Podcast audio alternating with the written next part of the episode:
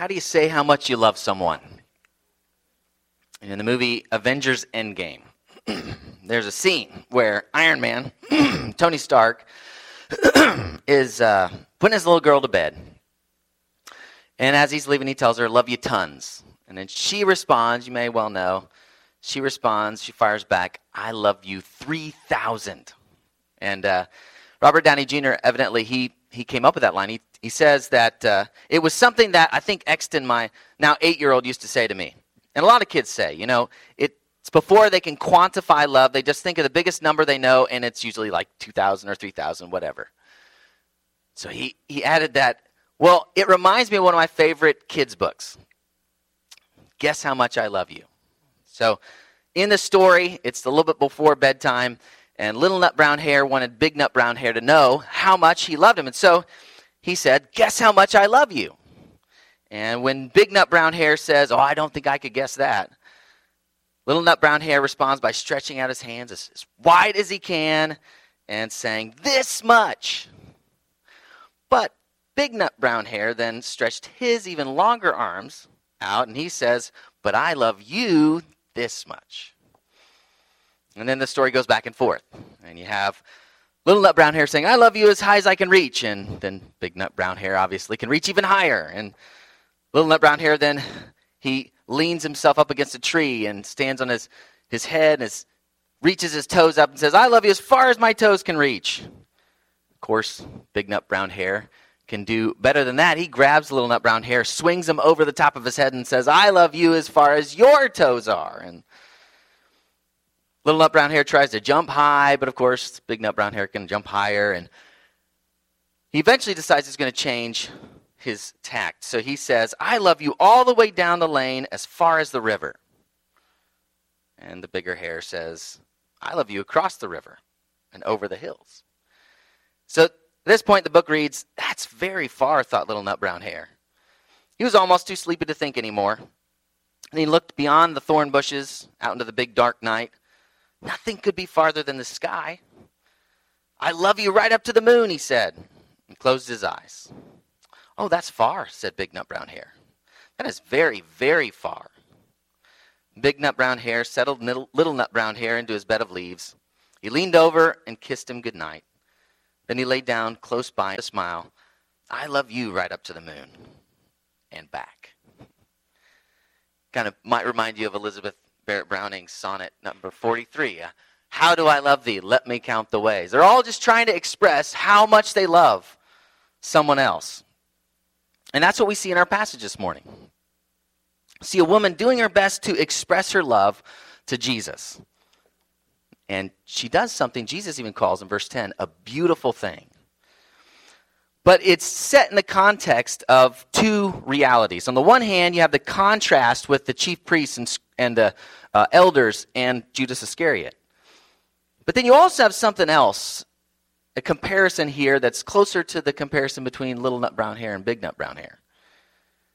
Because as much as this woman is expressing her beautiful love for her Savior, Jesus is telling his disciples in this passage about his loving death for them. That's just two days away. So, how do we quantify our love for Jesus? You know, it, it certainly doesn't compare with his love for us. His love for us is, is greater. But throughout the story, throughout this message this morning, I want you to think about this question Does your love for Christ cost you anything? The woman in the story, again, she expresses her love and she does it in a costly manner. But there are others in the story, they're more concerned about what Jesus might cost them, or they're trying to recoup what they believe Jesus has already cost them. So it's not love for Jesus. But a true disciple loves Jesus more than anyone else. Jesus said that. In Matthew 10, 37 through 38, he said, Whoever loves father or mother more than me is not worthy of me. And whoever loves son or daughter more than me is not worthy of me. And whoever does not take his cross and follow me is not worthy of me. See, our, our salvation is absolutely free. But everyone who truly experiences salvation, they're going to love in a costly manner. They're going to recognize this love that Jesus has shown. They're going to love much because they've been loved so much. So, does your love for Christ cost you anything? This passage is going to illustrate what that looks like by way of this woman's act as well as by contrast. But we remember from the start, we remember that we only love because he first loved us. So, what we're going to see in this passage, you can turn to Matthew 20, 26 if you haven't already done so. What we'll see in this passage are two plans and two responses. In verses 1 through 5, you're going to see God's plans and human plans. And then in verses 6 through 16, we're going to see the responses of loving Jesus or loving yourself. And so, first, we're going to look at these two plans. And these, again, will demonstrate, these plans and responses, they will demonstrate how our love for Jesus is a costly love. So, let's look at the plans first. And we'll see God's plan in verses 1 and 2. So Matthew makes a transition at verse 1. Uh, he does this after every teaching section. He says something very similar. After every teaching section, Matthew says something like he says at the Sermon on the Mount. He's, it ends with, and when Jesus finished these sayings. And after his teaching in chapter 18, he says, now when Jesus had finished these sayings. Matthew says something similar after his teaching in chapters 10 and 13. But there is something slightly different here. Matthew here says, when Jesus had finished all these sayings. So there's some finality with what has just taken place. This, this is the last section of teaching in Matthew's gospel. And so Jesus from now on is going to be focused on finishing his mission. So in verse 2, Jesus tells his disciples, You know that after two days the Passover is coming and the Son of Man will be delivered up to be crucified. And that is something that also should sound familiar to anybody who's been reading in Matthew. Right after his disciples had, had clearly articulated, they got it, they understood who Jesus was. Peter gives his great confession You are the Christ, the Son of the living God. It was right then, Matthew says, from that time, Jesus began to show his disciples that he must go to Jerusalem and suffer many things from the elders and chief priests and scribes and be killed, and on the third day be raised. And then right after the Mount of Transfiguration, when, when God peeled back the curtain and you saw Jesus' glory, three of his disciples saw that. It was right after then that Jesus told them, The Son of Man is about to be delivered into the hands of men, and they will kill him, and he will be raised on the third day. And then, as Jesus is making this journey to Jerusalem, where this is going to take place, in chapter 20, he says, See, we are going to Jerusalem and the Son of Man will be delivered over to the chief priests and scribes, and they will condemn him to death, and deliver him over to the Gentiles to be mocked and flogged and crucified. And he will be raised on the third day. So this, this would not have been a surprise to the disciples. It shouldn't have been. Shouldn't be a surprise to us. But what you see in each of these three places is that the disciples don't get it. They don't understand what Jesus is talking about. Peter took Jesus aside after the first one and said, No, no, no, no. That, don't think that way, Jesus. The Father would never let that happen to you. And then, even though they're disturbed after the second time he says this, what's the next thing you see them doing in the next chapter? They're, they're basically asking Jesus to settle an argument about who is the greatest in the kingdom of heaven.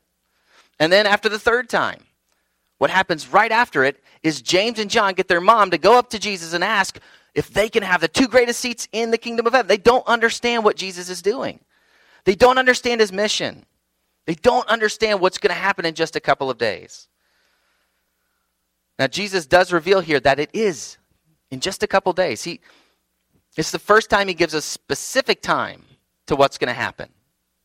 It'd be during the Passover. He's very specific about that. Now, that's very intentional timing. We're going to see that. God planned for this to take place during the Passover because that sacrifice at the Passover was fulfilled in Jesus.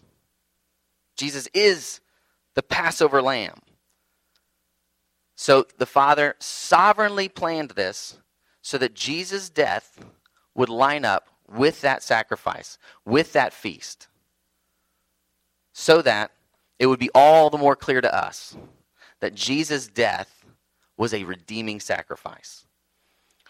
So, this is the divine plan. This is the plan from before creation That Jesus was going to be the true Passover lamb. That's what Paul calls Jesus in 2 Corinthians 5 or 1 Corinthians 5. So, Jesus, what he's doing here in verse 2 is he's articulating the plan, God's plan. It's a rock solid plan. It is not, there's nothing that could prevent it from happening. He, he can be confident to even state the day that it's going to take place.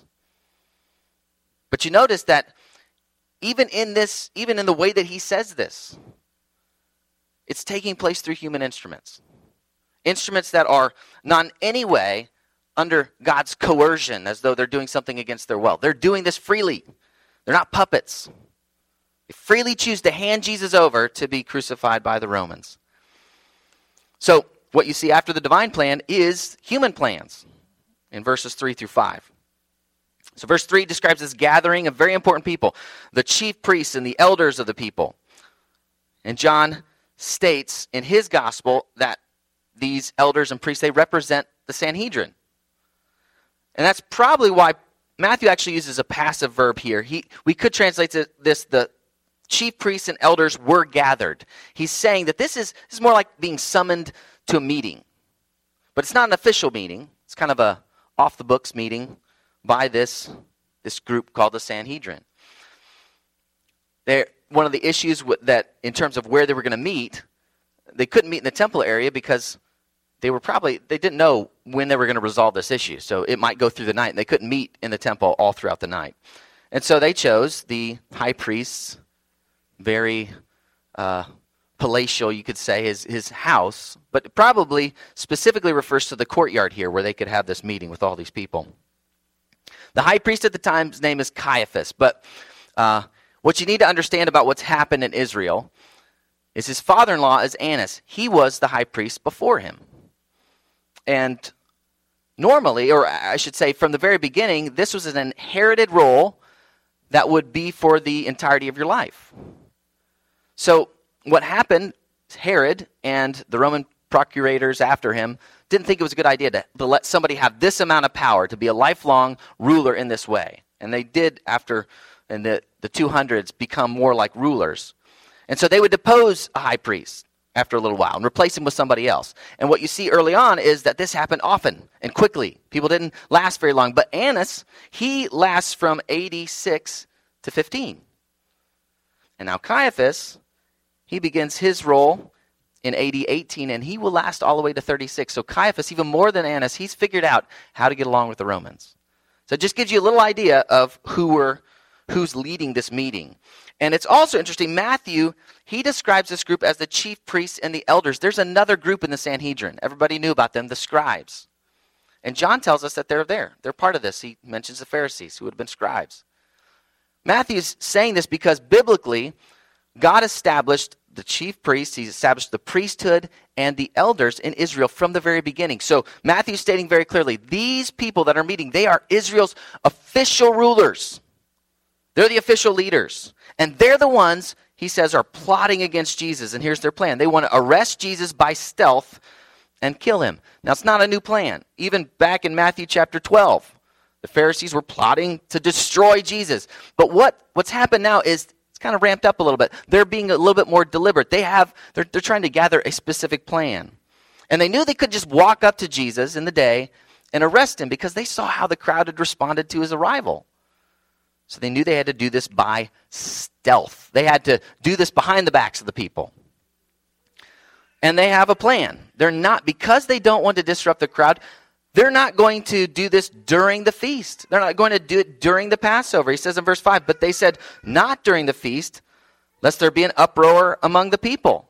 So remember what Passover is. Passover is the celebration of God's redemption of his people from Egypt, from their slavery in Egypt. So you can understand, you have all these people that are remembering how God delivered them from the despotic rule of some empire, but all the while they are under this, this despised rule of Rome. It's like a powder keg. It wouldn't take much for anyone to set it off. And so they realized that, and actually, there had been an uprising at the Passover festival when Herod died, the Herod the Great died. So their fears were, were definitely uh, not unwarranted. But Jesus, he had just stated a different plan. They're saying after the Passover. Jesus is saying that what's going to happen at the Passover. So whose whose plan is going to succeed? Now, I say that we, we all know which plan is going to succeed. I say that not to suggest that, that God's now going to have to manipulate the situation. Well, he's going to have to he's going to have to bend some wills now because well, we have to get it done on this certain day. What you see is there's continuing this, these human roles, these human actions that bring about God's sovereign plan. So it's the very same thing we saw with Joseph and his brothers. You have humans who mean something for evil. And at the very same time, God means that very same thing to bring about his good. So God's sovereignty over this entire situation in no way diminishes our own personal responsibility. So in the end, all these human plans are going to do is they're going to carry out God's plan. They're free plans of these sinful people, but they're going to work out God's holy plans. Now, that in no way means God's the author of evil. It doesn't mean that God is actively causing evil, but He is at work in all things, including evil plans. And you can see that no more clearly than here, that He's going to bring about His good through even evil. And so the believers in Acts 4, verses 27 and 28, they sum it up well. They say, Truly, in this city, there were gathered together against your holy servant Jesus, whom you anointed, both Herod and Pontius Pilate, along with the Gentiles and the peoples of Israel, to do whatever your hand and your plan had predestined to take place. So that means that even though God's sovereign plans or sovereign sovereignty over the situation is true, it's important for us to know that in no way means that our our responses to God aren't important. In fact, they're very important, and that's what we see next. We see two responses. One of them, and they're both responses by professing followers of Jesus. One of them is a loving response, where they love Jesus. And you see that starting in verse 6. So, verse 6 says that Jesus was at Bethany in the house of Simon the leper. And John points out that there were other people at this house. He mentions in chapter 12 of his gospel that Mary, Martha, and Lazarus were there. And he does that, and, it doesn't say that it's their house in John, so they don't have to be related to Simon, but they're there. And he mentions that, unlike Matthew and Mark, probably because Matthew and Mark don't include the story of Lazarus being raised from the dead. But he also mentions it because in his story, he's very clear about who the woman is in this story. This, this woman here is Mary, sister of Martha and Lazarus. Lazarus. So Matthew and Mark, they leave her nameless. And, and some people kind of wonder, why, why would they do that? Why wouldn't they give this woman a name? But I think what they're trying to do, on the one hand, they haven't told the story that leads up to this. They haven't told the story about Lazarus. But also, they're trying to demonstrate by her anonymity just how what this was really pointing to. It wasn't about Mary. Mary had done this with, with a humble attitude, wanting to elevate Christ, wanted to, wanted to show how great Jesus was. Now, we don't know who Simon the leper is, and I think most assume he is formerly a leper. He's not still a leper, which makes sense because they're all gathering at his house. And many very reasonably uh, speculate that he was healed by Jesus. I mean, not, none of this is said, but makes sense. And he may have even he even kept that that epitaph, uh, that epithet of the leper as a reminder to everybody he was one who was a leper and has been healed by Jesus. But he invites Jesus, and it makes sense that he invites him over for dinner to to thank him and to uh, honor him. And it says, while they're eating, Matthew says, a woman came up to Jesus with an alabaster flask of very expensive ointment, and she poured it on his head. And that wasn't abnormal. In fact, every time you would go to a dinner, it was somewhat expected that you would get anointed. You would get, they'd pour a little bit of, of perfumed oil on your head as an honor to your guests. So that wasn't out of the ordinary. What was out of the ordinary is the kind of oil she was using. Matthew describes it as an alabaster flask of very expensive ointment. And Mark and John both say how expensive it was. They tell us how much it cost. And likely, and they say it was this specific oil that probably came from India. So they say that this was worth a year's worth of wages for a day laborer. And one commentator compared it to $30,000. So this is an expensive piece of oil that she is pouring all over Jesus. And that's what the disciples don't like. John says that Judas Iscariot took the initiative here, but Matthew's saying all of the disciples, they're, they're united in what they think here. In verses 8 and 9, it says, When the disciples saw it, they, they were indignant, saying, Why this waste? For this could have been sold for a large sum and given to the poor. I mean, they don't, they don't like what this woman has done because it, it seems like a waste. It makes sense what they're saying. I mean, it does sound excessive $30,000. If you think about all the people that that money could have helped, and this is just an act, you, you understand where they're coming from. I mean, so many people in that day were just scraping by. And so it's like watching somebody take $100 bundles of $100 bills and burning them on the fire for warmth. It does not make sense to them. And if you think about what we learned last week with what Jesus had told his followers, said that, that those who, who care for those, care for his followers who are in need, what they're doing is they're honoring him, they're caring for him. And so you could think these disciples said, well, kill two birds with one stone, Mary. You know, help some, some poor followers, and then you'd be honoring Jesus. But you know, that's not how Jesus sees it. Mentions them troubling Mary with this complaint. They might have still kept it quiet, but he, he retorts, he says, Why do you trouble the woman?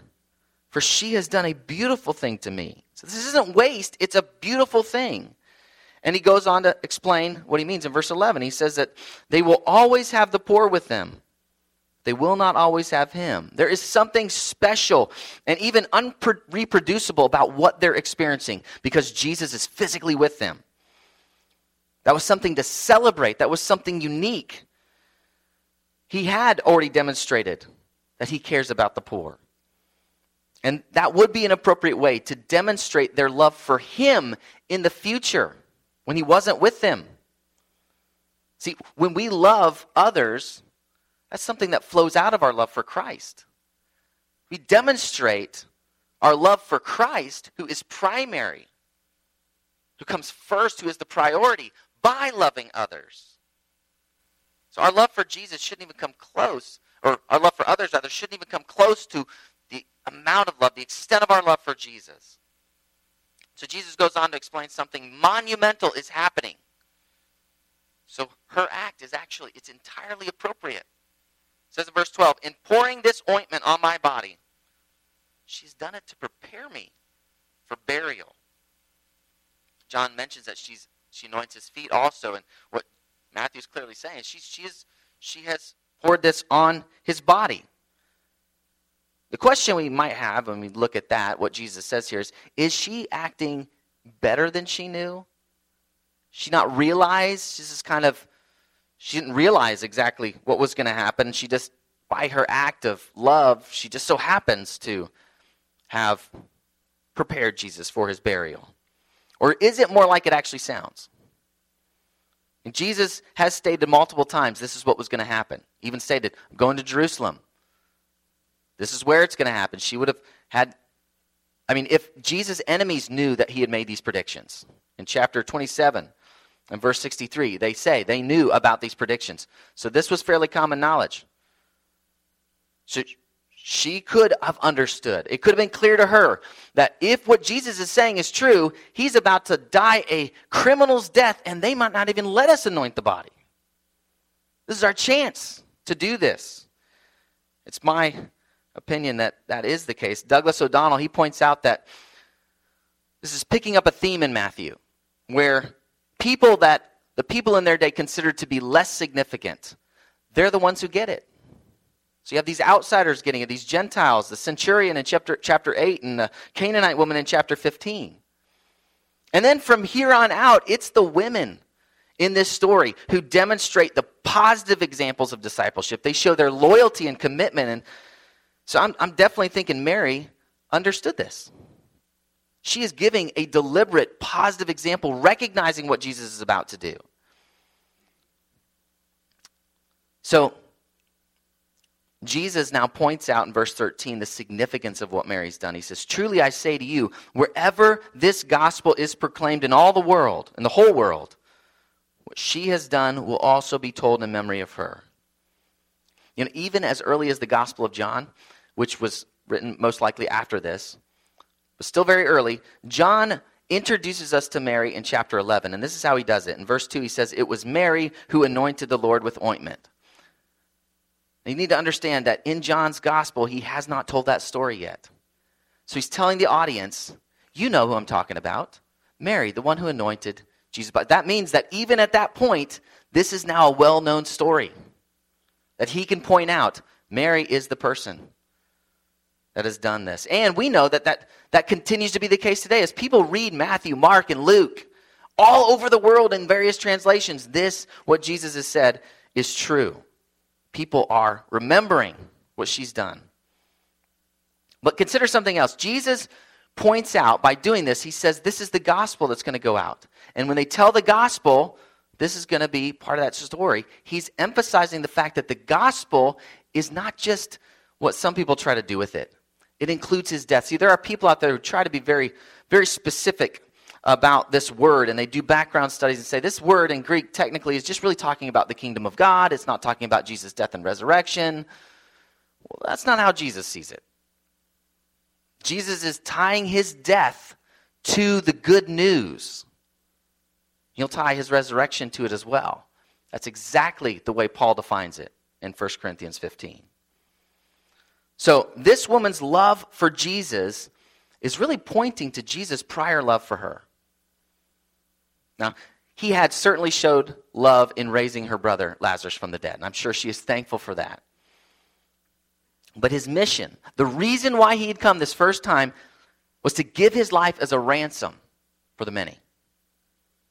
That's why this final week of Jesus' life is such a huge part of Matthew's gospel and such a huge part of the other gospels.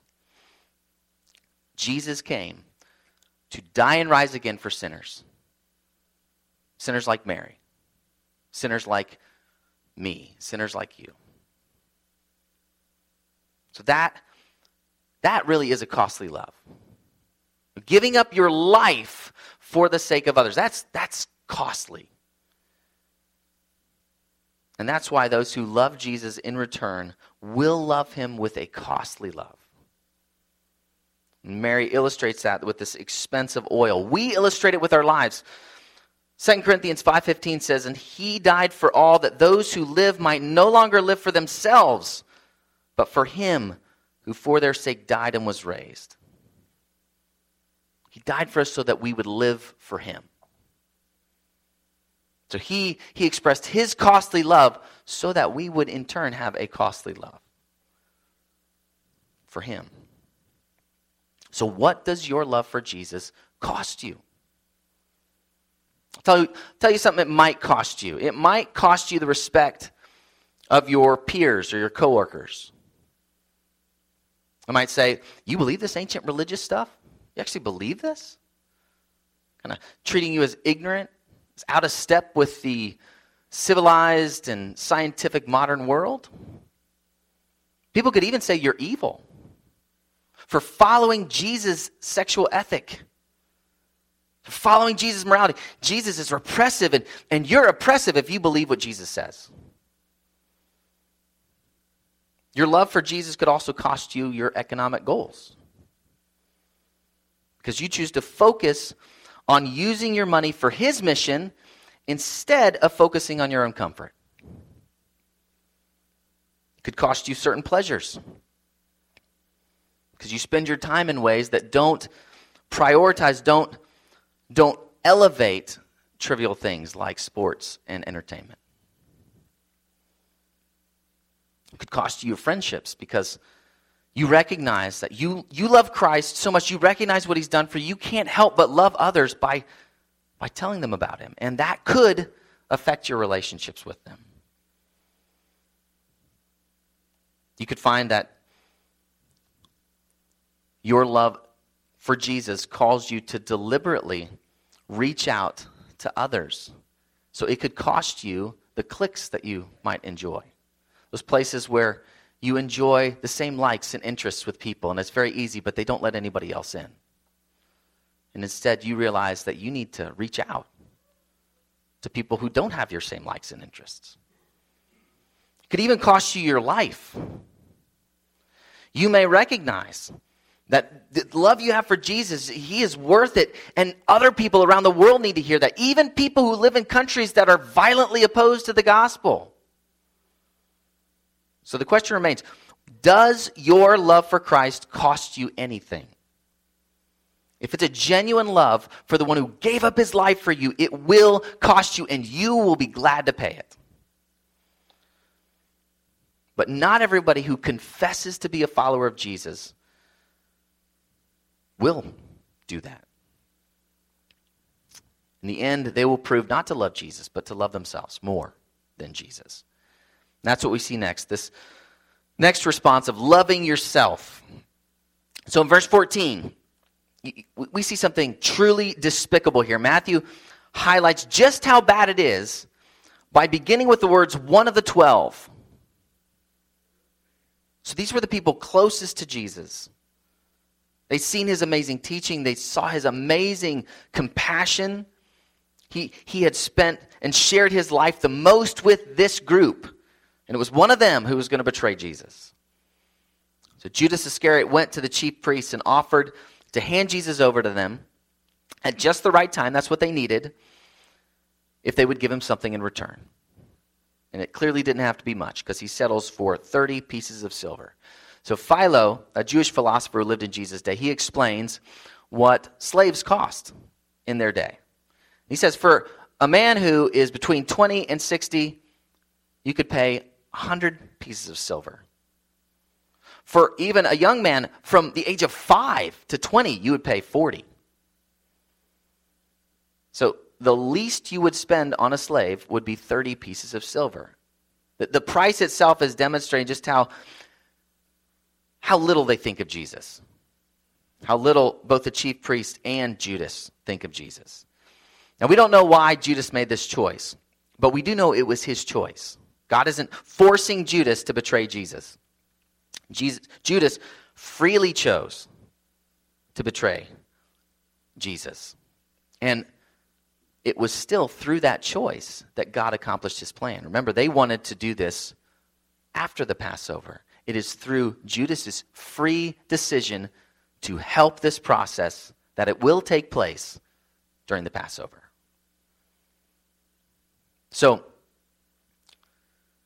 even though Judas wasn't doing this in order to fulfill God's plans. It was according to God's plans that he then, from that moment, sought an opportunity to betray Jesus. But consider the difference between Judas and Mary. Mary spends a year's worth of wages to honor Jesus. Judas, he's willing to accept just four months of wages in order to betray him. Now, we, we don't know his reasons clearly, though. He's centered on his love for himself, he, he is focused on himself, his own gain. You know, Jesus' mission, well, it wasn't going to satisfy his love for himself, it wasn't enough. Judas was more important than whatever Jesus wanted to do. And I'm not saying that anyone in here is doing what Judas has done. So hear me when I say that. I'm not saying anybody's come close to doing what Judas has done, but which way is the price being paid? Which direction is that payment taking place in your life and, and through your relationship with Jesus? Do you cost Jesus something? Does he have to pay something more for you in the even after he's done so much? You expect him to do something more that he needs to give you a certain kind of life? So which direction is the exchange here? Do you need a personal benefit from Jesus? Do you need him to make sure and give you psychological satisfaction, like we talked about last week? Do you need to give you a way to manage your life so that you can have the kind of life you want? Is that what you require Jesus to pay for you beyond his, his payment he's already made for you? Is Jesus here to accomplish your agenda? Or is he just here to fit into your plans? What is your level of commitment to Jesus? So I mentioned earlier Tony Stark's little girl's response. And she says, he says, I love you tons. She says, I love you 3,000. And it's a statement that, that kind of blew up after the movie, but it didn't just blow up because the little girl said it. In the movie, uh, Tony Stark, he records this message for if the worst happens, and at the end of the movie, they're watching this, this recording, and he's going on and on about what could happen and all these things. But he lands on this thought at the end. He says, Everything is going to work out exactly the way it's supposed to. And then he's looking right at his daughter and he says, I love you 3000. And it's very evident at that point that he had. but you know, when he says, I love you 3000, I don't feel like it's just a I love you too. I, I hear a little bit more like Big Nutbrown Hare's response. No, I love you right up to the moon and back. And that's what I, I hear throughout this passage. You know, Jesus, he's really making this implicit statement. He's reminding them, first of all, of his prophetic word that he's going to go, he's going to die for them. And in Matthew 20, he told us, verse 28, he told us why he was going to die. It was for a ransom payment for the many. And then he points out that what Mary has done is honoring what? His death, his burial. So, Jesus, I love you 3000, you know, it does make ours sound childish in comparison. Can imagine a little kid that's stretching out their arms saying, I love you, Jesus, this much. And Jesus does the same. He smiles and looks back and he stretches out his hand and he says, I love you this much. And he shows us his hands. So Jesus is not asking for us to have an equivalent love because his love is infinite. But he is wanting us to understand the reality. He wants us to understand the degree of his love for us. The person who understands that will respond with a costly love. Now, our arms aren't going to reach as, as far as his, our arms aren't going to stretch that far. But it doesn't make it any less genuine when you say from your heart, I love you 3,000, Jesus. I love you with my life. It's worth it. It's worth the sacrifice. It's worth the loss. That's why Paul puts it. Everything is lost compared to knowing Jesus. Knowing Jesus is the true gain. So, friend, if you if you don't know the love of Jesus, if you don't know what the individuals who were baptized described. If you don't know that, I, I promise you it's worth it. And I'd invite you to consider what they illustrated dying with Christ, rising with Him, so that we are forgiven of our sin and have eternal life. And I would, I would invite you to think about the purification that it described, that we, again, cleansed of our sins, made holy to God by what Jesus has done. And I would tell you to stop living without him. Stop living your life just the way you think you should live it. Believe that he truly does want what's best for you and has done what is best for you. Believe that he died and rose again, that he did that for your forgiveness, for your eternal life and then follow him with a love that demonstrates you understand how costly his love was for you. With a costly love. Join me in prayer. Father, we thank you that you are a God who, who doesn't just tell us, try really hard to love me. That you're a gracious and merciful God who, by your Spirit, even causes us to pay attention to you in the first place. So we thank you for your amazing grace towards you or towards us. We thank you for your amazing grace that demonstrates a love that we could never replicate, a grace that brings us to you. Thank you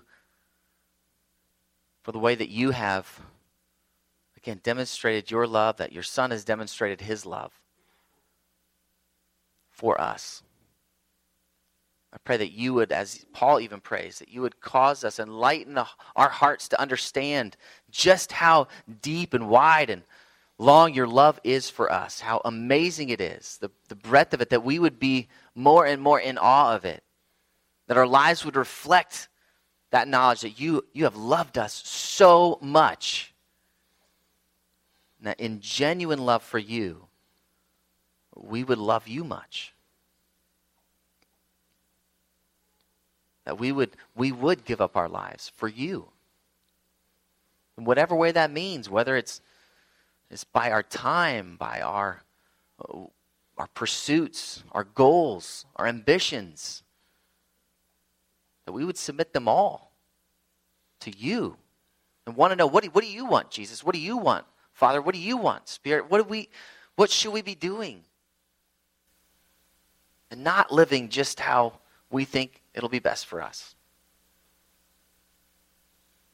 That you would you would cause us to love this, this costly way. And anyone who who is not trusting in Jesus, isn't following Jesus, does not know this love, they would see that it is worth it. It is costly. None of us should ever lie to anyone outside of the church and let them imagine it's not costly, but this salvation, this love was, was also freely given to us. It's just worth following, following your son, no matter what it means. Pray that they would see that. Pray that you would open their eyes to, to pay attention to the true gospel. We thank you again for what you've done for us in that gospel. Amen.